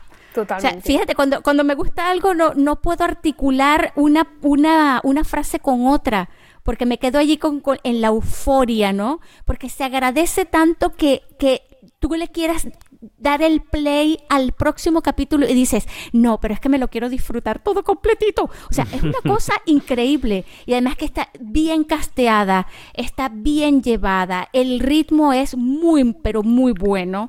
Y además esa lectura política que tiene es tremenda en conexión a todo lo que estamos viviendo hoy en día. Es genial. Yo voy a decir una cosa a riesgo de que me llaméis aguafiestas y meteréis Ah, piedras. voy a decir por delante que me gusta la serie, me gusta mucho, pero sí que digo que hay que comprarle en el primer capítulo un tono súper comiquero. Es decir, si tú entras en que es un cómic animado en pantalla, todo bien. Ahora, eh, no, no sé si coincidís conmigo en que puede haber público que eso no lo compre. Es muy pulp. Totalmente. Dale, Neko, venga, sí, ¿qué sí, te es como de, de revista. Pero, pero a mí eso es lo que me cautiva, precisamente. Ujú. Claro, yo también tengo esos gustos, ¿no? Y yo me he leído el cómic de Santiago García y Luis Bustos. Y, y es así, es que está trasladando literalmente desde Cuelgamuros, que ya no el Valle de los Caídos, sino Cuelgamuros, eh, a esta España de hoy, en la que incluso hay mascarillas. Pero es que es tan divertido siempre el hombre fuera de su tiempo, verle enfrentarse a todo, Sí. que eso a mí me gana. Y está, como decía Yanina, tan bien elegido el actor que te convence en cada mirada, incluso aunque sea un hombre, un agente secreto del franquismo, le ves esa ternura por debajo, esas ganas de hacer el bien que, que me gusta. Y cuando te enganchas el personaje, es muy difícil despegarte de la serie después. Yo creo que Maríajo y yo compartimos la experiencia de haber tenido a Francisco Ortiz delante. Maríajo, ¿me equivoco? Sí, hace, hace unas horas. A mí me puso un poco nervioso. Es un señor grande, como contundente, y dije yo, "Mm, García, o sea, quiero decir que para bien, ¿eh? Pero que no sé qué pensaste tú. Yo la verdad es que me lo, me lo pasé muy bien en las entrevistas, de, de- entre- le entrevisté a él y a Becky y luego a Eugenio, Sí, sí. y la verdad es que las disfruté mucho y la serie, o sea, a ver, yo es que esta serie mm, era para mí, o sea, llevaba, o sea, era como- Llevaba tu nombre. Sí, sí, o sea, sabía que me, que, que me iba a gustar, pero también tenía algo muy peligroso y es que mis expectativas están muy altas y puede pasar que de repente llegues a verla Se y digas, ostras, sí. me falla. Vi el, primer capítulo en pantalla grande en junio y una cosa que me preocupaba mucho era que era un piloto que estaba muy bien, que estaba muy bien dirigido, que, que está, como decía Janina, el casting era estupendo, eh, pero veía que había como mucha ambición y me daba miedo ver hacia dónde iba eso, si se iba a poder mantener y se iba a conservar, porque a veces pasa que ves un piloto que funciona muy bien, que es muy ambicioso y de repente en el segundo o en el tercer episodio se empieza a deshinchar el globo. Y con García mi sensación ha sido justo lo contrario, que ha ido a más. El tercer capítulo, o sea, me parece una cosa mm, muy Capitán América que les ha faltado decir tiene el mejor culo de España y ya lo redondean. Eh, y Probablemente lo tenga, probablemente lo tenga. pero además se lo decía, eh, se lo decía a ellos en la entrevista, digo, es que os ha faltado justo eso y ya cerráis todo, ¿no? Como toda la referencia al Capitán América. Y luego hace una cosa que es lo que decía Eneco sobre, sobre el protagonista. Y es que el melón era complicado porque no deja de ser un superagente del franquismo que aparece aquí en un contexto político donde la, la derecha y la ultraderecha está ascendiendo y está haciendo sus- sus cosas nada buenas. Eh, y, y consigue que, que te, que empatices con, con- con García, que, que quieras que, que la cosa le vaya bien y, y que, y que funcione. Entonces, no sé, yo creo que era muy complicado de trasladar a la pantalla y que lo han que se nota mucho pues eso, el mimo y el cariño con el que lo han hecho y que además les ha salido joder, les ha salido redonda. Y, los un- mensajes sí. políticos están en cada esquina. Sí, sí. Sí, sí, Son es que es una serie muy política. Es una serie de aventuras, porque es, es más de aventuras que de superhéroes, y, y muy política. O sea, el- ni siquiera es un trasfondo político, es que está ahí, lo tienes en, en tu El cara. personaje de Emilio Gutiérrez Cava, que yo creo que es el cruce de caminos claramente de la serie, ¿no? Em, repite cada dos por tres un eslogan político que, que, claro, que te deja pensando, ¿no? Porque hay mucha gente en la calle que sin decirlo así, sin decir esto es por España, eh, actúa así, ¿no? Y habla así y vive así. Y, y bueno, pues ya sabemos no cómo termina. po- no solamente la, la- la lectura política y la presencia política, la presencia social que tiene, porque Ujú. tiene una es muy muy fuerte desde el punto de vista también social, desde el punto de, vista también de, de, eh, de feminismo, porque la misma Becky lanza unas cosas que, que te quedas loca, ¿no? Entonces, claro, tú ves todo esto y, y te preguntas cómo, con- dónde encontraron los cojones para llevar esto a una serie, porque eh, de verdad para para mí con cada capítulo era wow, ¿no? Es que en España se hizo con el vecino, pero no hay suficientes series que hablen de la hora, de las cosas que pasan ahora. Y esta es una de las que habla desde la ciencia ficción, pero habla de la hora. Incluso tanto que en el cómic el personaje Silvia Marso estaba basado en Esperanza Aguirre y ahora es Ayuso, claramente. O sea, va cambiando y va evolucionando. En el tercer cómic, los dos primeros es los que adapta eh, la primera temporada. En el tercer cómic va a Cataluña. O sea que todo está ahí. Y ya están escribiendo el cuarto y el quinto. Aviso. Bueno. Wow. Y como dato, eh, esta Antonia de la ficción, que es el personaje de Becky Velilla, no será la única Antonia, porque luego viene otra Antonia, si no me equivoco, en Reina Roja, cuando se adapte la serie. O sea, son Antonias de ficción que llegan a nuestras series. Oye, qué bien, ¿no? 50 minutos de repaso de cosas con vosotros. Ha estado muy bien. Qué buen desayuno, qué café, qué solo doble nos hemos tomado, ¿eh? Con tanta cosa, con Netflix, con el Michu, con las series. Bueno, chicos, gracias. Hasta la próxima. A ti siempre. A Hasta vosotros. la un próxima, Janina, la semana que viene Valencia. Chan, chan, chan, chan. Tus mejores galas, espero. Por supuesto. Bueno, un beso fuerte. Chao, adiós. Un a los beso, tres, hasta chao. luego. Y antes de terminar de repasar con Iñaki todos los estrenos de la semana, incluida esa charla que hemos mantenido con Dwayne La Roca Johnson, vamos a escuchar la segunda entrevista del programa. Se estrena Un año, una noche de Isaac y la Cuesta. Pasó por Berlín con buenísimas críticas y llega este viernes a los cines. Es un retrato desde el punto de vista de las víctimas de los atentados de la discoteca Bataclan en noviembre de 2015. Parte de un libro, pero también de testimonios de las víctimas. Y bueno, pues esta fue nuestra charla hace unos días con Isaac La Cuesta y con el protagonista, que es el actor Nahuel Pérez Vizcayart. Mm, Por cierto, con un ajedrez de por medio. Quinótico, lo que se estrena. Je suis là dans 5 minutes. Bon, peut-être 8, 8. 8 minutes C'est vrai que t'aimais pas les gueules. Ils nous ont tués. Arrête, arrête, arrête, arrête. Je ne changerai rien de ce que j'ai vécu. C'est pas ce que t'as dit l'autre jour Va te faire foutre Alors de droite, Je vais pas Love, love, love. Non, non. J'ai besoin de haine. Eh, Estamos en el Instituto Francés, en Madrid. Eh, estamos a punto de una entrevista con un director y uno de los protagonistas de su película, pero es que nos hemos encontrado con un ajedrez en la mesa. Isaac La Cuesta, buenos días. Te estoy haciendo los efectos de sonido de la partida. Exacto, eso para, para- para dar credibilidad a tu explicación. ¿Cómo estás? Pues muy bien. Sí, muy contento, porque tenía, tenía muchas ganas de por fin presentar la película. Y ese, ese actor, uno de los protagonistas de la película Un año, una noche, es Nahuel Pérez Vizcayart. ¿Cómo estás? Yo estoy muy mal.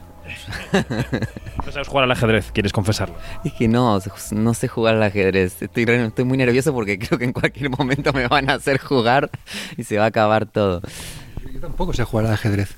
Es una cosa que de niño esquivé deliberadamente porque pensé que me podía volver un loco obsesivo. Tengo ventaja competitiva en esta mesa. Yo sé jugar, hace mucho que no juego, pero eso lo tengo, por lo menos. Nos, nos vas a arrasar, o sea, no- si sabes las reglas ya has ganado. Exacto, sé cómo se mueven las fichas, que ya es mucho. Bueno, vayamos a la película, la película que, que llega ya a los cines, que van a poder disfrutar los espectadores. Eh, nació eh, para el público en la Berlinale, llega ahora a las salas.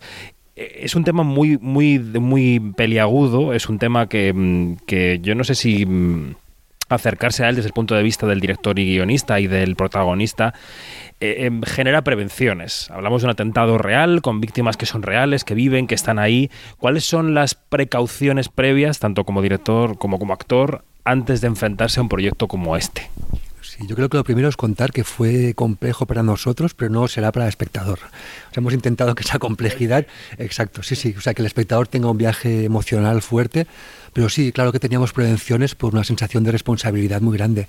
Nos basamos en la historia real de, cuatro amigos, sobre todo de una pareja, que van al concierto de Bataclan y su vida cambia por completo. Esto que nos- no nos damos cuenta que nos puede ocurrir en cualquier momento, ¿no?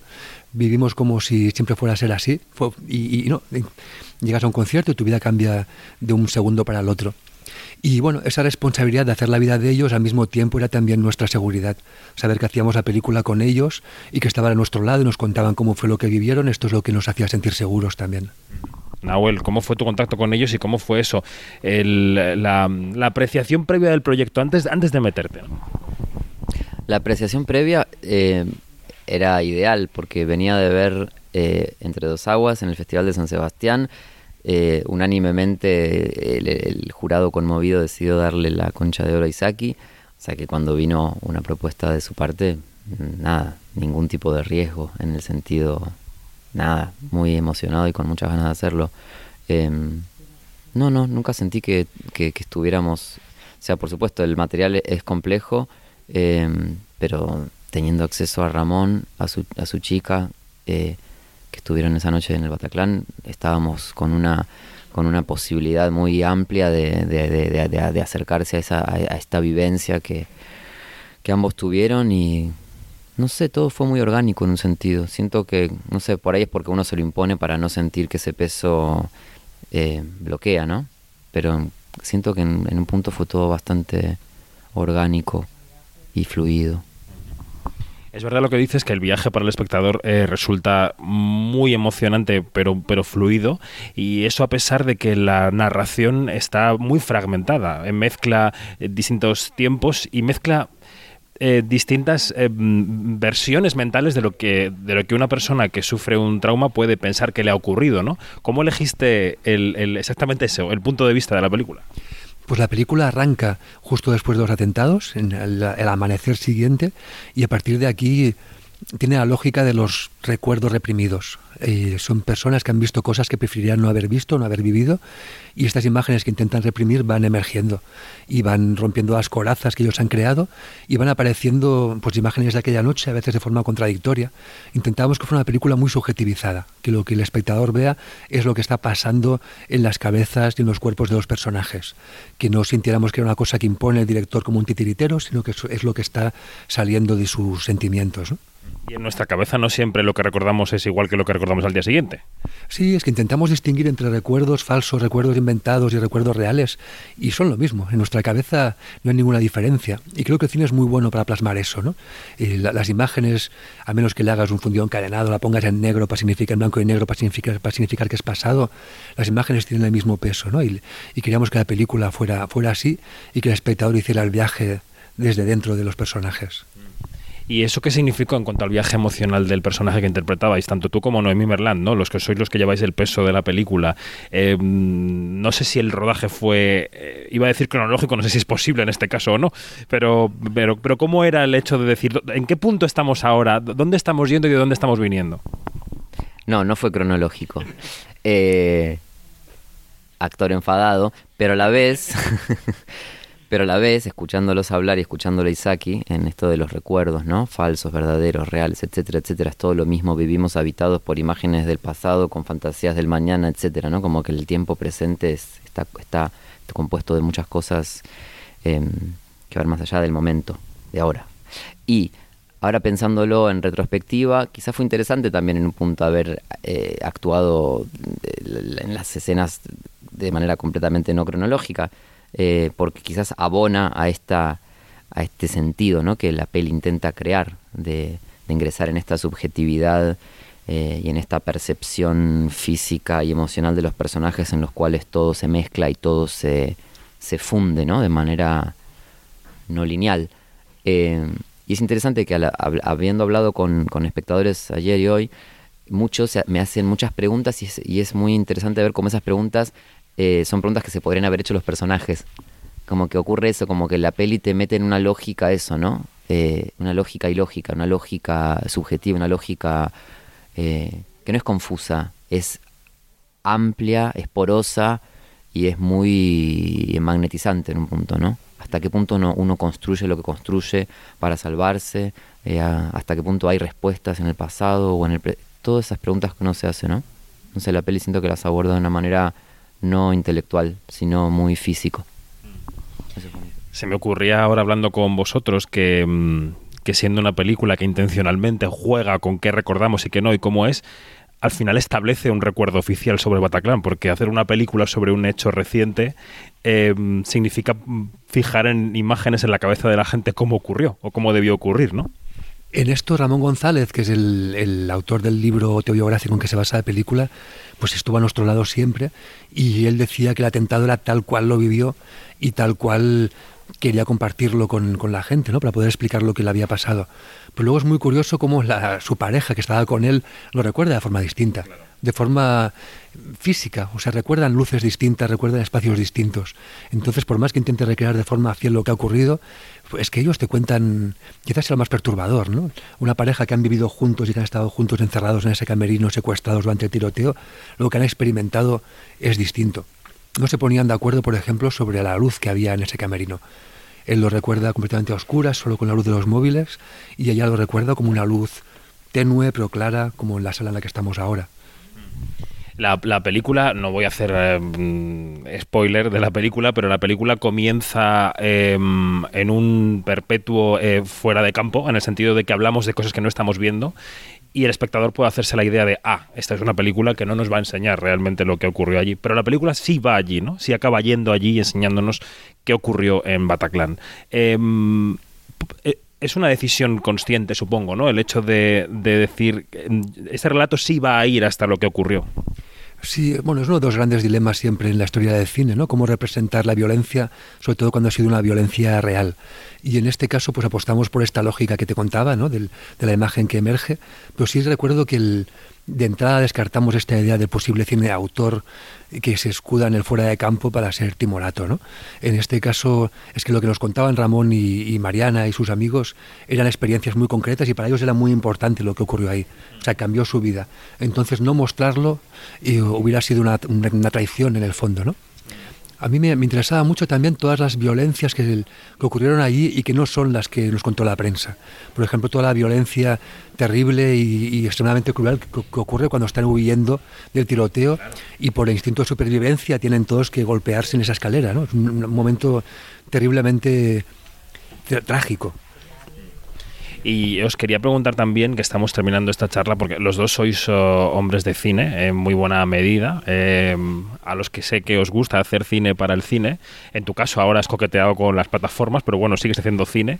Eh, yo no sé si hacer cine en este año 2022 o en el 21, en estos tiempos, se siente de alguna manera heroico en el sentido de que estáis haciendo algo como aferrados a la balsa a ver si llegáis a la isla desierta. En Abuel te ríes. No quiero ni pensarlo. no quiero ni darme cuenta. Eh, no, yo quiero creer. No, quiero creer que, que son momentos y que, que, el encuentro humano siempre va a prevalecer y que, que nos reencontraremos y, y, valoraremos mucho la sala. ¿Eh, ¿No? Hace muy poquito volví a ver Room 666, que es una película que hizo Benders en el año 83, en la que entrevista a los directores más importantes del mundo en Cannes preguntándoles por qué el cine se está muriendo a favor de la televisión. Y claro, hace 40 años de esa película y están diciendo lo mismo que ahora, y ves la película y todos están fumando en el hotel, o sea, el tabaco se acabó, están viendo una televisión de plasma, la, el, el, plasma se acabó, la ropa que llevan se acabó, se acabó todo menos el cine. Y, y el, el, discurso es el mismo que, que, estamos diciendo ahora. Y si repasamos la historia del cine, siempre se está muriendo. O sea, los Lumière ya decían que el cine es un arte sin futuro. Entonces yo creo que el cine va, va a continuar. Y, y, me parece además algo muy, muy claro. O sea, de hecho creo que es una polémica interesada la que se ha creado entre plataformas y, y, y cine, o sea, creo que nadie discute que los conciertos tienen sentido aunque haya discos y nadie deja de ir a los estadios de fútbol porque se pase el fútbol en la televisión. O sea, creo que con el cine, con el teatro va a seguir pasando lo mismo. El, sexo cibernético no, no quita el sexo presencial comida a domicilio el restaurante, ¿no? Quiero decir, estamos, estamos en eso. Bueno, pues el cine continúa de momento este fin de semana en las salas con un año, una noche de Isaac y la Cuesta, en la que se puede ver también a Nahuel Pérez Vizcayart, entre otros actores. Gracias y que vaya bien la partida. Muchas gracias, nos vas a arrasar. Ahí vamos. Gracias. Mi hijo sacrificó su vida para salvarme. Estos poderes no son un regalo, sino una maldición. Bueno, esto que suena es Black Adam, la película de superhéroes del universo DC que llega este viernes a los cines de la mano de Warner. Entra en liza en este universo Iñaki Mayora, sigues por ahí, ¿verdad? Sigo por aquí. Entra no me, no me he ido. Dwayne La Roca Johnson, el actor quizá más conocido del mundo, el más seguido en redes, 340 millones de seguidores en Instagram, que ha visitado Madrid esta semana, ha salido en todas partes, en el hormiguero, por supuesto en Onda Cero también. Ha llegado Iñaki rodeado de un increíble ejército de guardaespaldas y asistentes, que por ejemplo estaban en mi entrevista, allí todos. A Dwayne Johnson tengo que decirte que no se le pide una foto, él te la pide a ti. O sea, tú dices, mmm, Dwayne es mi cumpleaños, entonces él decide hacerse una foto contigo. No puedes pedirla tú porque te caen encima 24 hombres de negro. Bien. Madre mía. Eh, ha saludado a los fans desde las ventanas del Casino de Madrid, donde estaba celebrándose el Junket de prensa. Y hemos podido hablar con él de la película y de lo que supone ser La Roca, ¿no? La entrevista la podéis ver ya en vídeo en el canal de YouTube de Quinótico, primera con K y segunda con C. Entonces, este superhéroe, el de Black Adam, te cuento Iñaki, tú que no lo has visto, es mesopotámico, iraquí, afgano, una cosa parecida, de piel oscura, viene a liberar la, la, la, la ciudad en la que vive, su ciudad de origen de los opresores. Dice Johnson que este era el momento de contar esta historia. The timing of this, uh, as we go into our second decade of superhero movie making, the timing was good for a character like this who his moral compass uh, bueno, decía que el tiempo era el adecuado para esta historia, no solo porque él es un superhéroe de piel oscura, que viene bien al pelo de los tiempos en la segunda década de películas de superhéroes, sino porque su brújula moral está en los grises. No es bueno bueno ni malo malo, está ahí pensando que a veces para cargarse a los malos malos hay que usar un poco de violencia Y ahí está la cosa controvertida de la película, ¿no? Y luego le hemos preguntado por su responsabilidad a la hora de elegir proyectos. Tienen muchísimos seguidores. Si Dwayne Johnson dice que sí a algo, esa cosa se hace. Eh, entonces le hemos preguntado, oye, ¿te pesa la responsabilidad tanto para producir como para protagonizar proyectos? Y esto nos decía. Not only does it create a lot of jobs for people over an extended period of time so they could take care of their family, but also it creates opportunities for Decía que sí, que siente la responsabilidad de crear muchos puestos de trabajo para técnicos, para actores. Decía, bueno, no le hace falta, por ejemplo, a Pierce Brosnan, que está en la película y ya es un señor muy conocido, pero bueno, para otros igual sí, ¿no? En otro momento nos contaba que, claro, que quería contar esa historia de un perfil de superhéroe que hasta ahora no había sido representado en, los, en las películas, ¿no? En el mundo superheroico. Bueno, interesante desde luego el personaje, el universo DC entra mm, con él en liza, yo te voy a confesar eh, que está muy bien nuestra entrevista, está en YouTube. Iñaki, la película. eh, Justita. nah. Eh, está dirigida, por cierto, por el español Jaume Collet Serra, que se está especializando en dirigir grandes peliculones de Hollywood. Y es la segunda vez que dirige a Dwayne Johnson después de aquella que se llamó Jungle Cruise. Eh, mm, no sé si la viste, pero. Sí, correcto. Bueno, diría yo que estaba mejor que Black Adam. Bien. También ha estado en Madrid el equipo de Glass Onion, la segunda parte de Puñales por la espalda. Ya lo contaremos en noviembre, nos tiene embargados Mr. Netflix. Pero la película que se estrena ya y que sigue un poco esta estela del Who Done It, ¿no? Del misterio con detective, se llama Mira cómo corren. Victim's name is Leo sir. Seems he was killed in the costume store.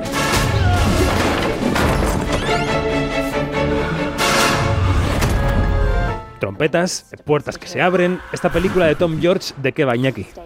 Bueno, pues es una película ambientada en el Hollywood clásico. Eh, un desesperado productor de cine se propone convertir en película una popular obra de teatro. Varios miembros de la producción son asesinados y ¿quién se encargará de la investigación? ¿Quién?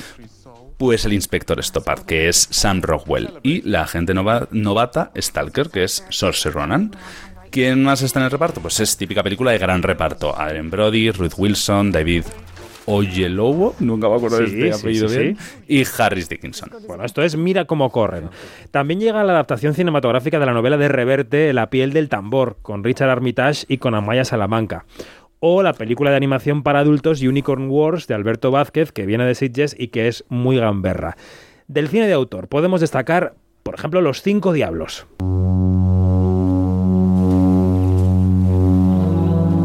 7 degrés. 20 minutes alors. T'es prête Je t'aime, maman. Allez les filles, on crie, allez Esta película francesa también viene de Sitges, Iñaki. Sí, y está protagonizada por Adele Exarchopoulos, que, bueno, es la protagonista de la película La vida de Adele, para Sí. el que no lo sepa. ¿Y de qué va Los Cinco Diablos? Pues es la historia de una niña que puede capturar los aromas de todo lo que le rodea, incluido el de su madre con la que está obsesionada. Y hasta ahí vamos a leer. Está dirigida por Lea Misius. ¿Y en plataformas qué? Mayora, ¿qué? Bueno, pues lo primero que tenemos que decir es que mañana, viernes 21 de octubre, llega Amazon Prime la fantástica, como ya he dicho antes, Argentina 1985 de Santiago Mitre. Corred a verla. Yo recomiendo cine, la verdad, pero bueno, si no, la tenéis en casa. Y en Apple TV Plus veremos desde mañana una cinta de la que ya hemos hablado, Raymond and Ray. I want to show you the casket that your father pre-selected. The cheapest man who ever lived. Hi. How did you know our father? Lovers for a while. Esta que habla, claro, es nuestra Maribel Verdú, ¿no? Sí, exacto, la película en la que actúa nuestra Maribel Verdú junto a Ethan Hawke y Iwan McGregor. Cuenta la historia de dos medio hermanos que son criados por un padre abusivo que es, bueno, pues se reencuentran en el funeral. Está dirigida por Rodrigo García, al que recordamos por la película Nueve, Nueve Vidas, o Albert Nobbs, o de la serie En Terapia. Esto, pues desde mañana en Apple TV Plus. En Netflix, desde ayer miércoles, está La Escuela del Bien y del Mal, que es una cinta en la que un grupo de jóvenes son llevados a una institución donde mm, les entrenan para convertirse en héroes o villanos. ¿Quién aparece por ahí? Pues sin ver Ben Kingsley, Charlize Theron o Michelle Yeoh. Venga. ¿Y alguna serie que llevarnos a la boca en estos tiempos de escasez? Mentira, no hay escasez, pero bueno, alguna del fin de semana. Va, venga. Bueno, pues mañana llega Prime Video de Peripheral, o sea, Periféricos, que es una serie de ciencia ficción de los creadores de Westworld, protagonizada por Chloe Grace Moretz. Interpreta a una mujer que descubre una conexión con una dimensión alternativa, una especie de futuro, en la que la tecnología ha avanzado muchísimo. Yo todavía no la he visto, pero tiene muy buena pinta. Parece que tiene muy buena factura. Tengo ganas. Pues Mayora, la semana que viene nos vemos en Valencia. Tan, tan, tan. Agua de Valencia para todos. Ala, con Venga. con Begoña, todo el mundo. Un beso. Hasta luego. Bueno, David, Chao. muchas gracias.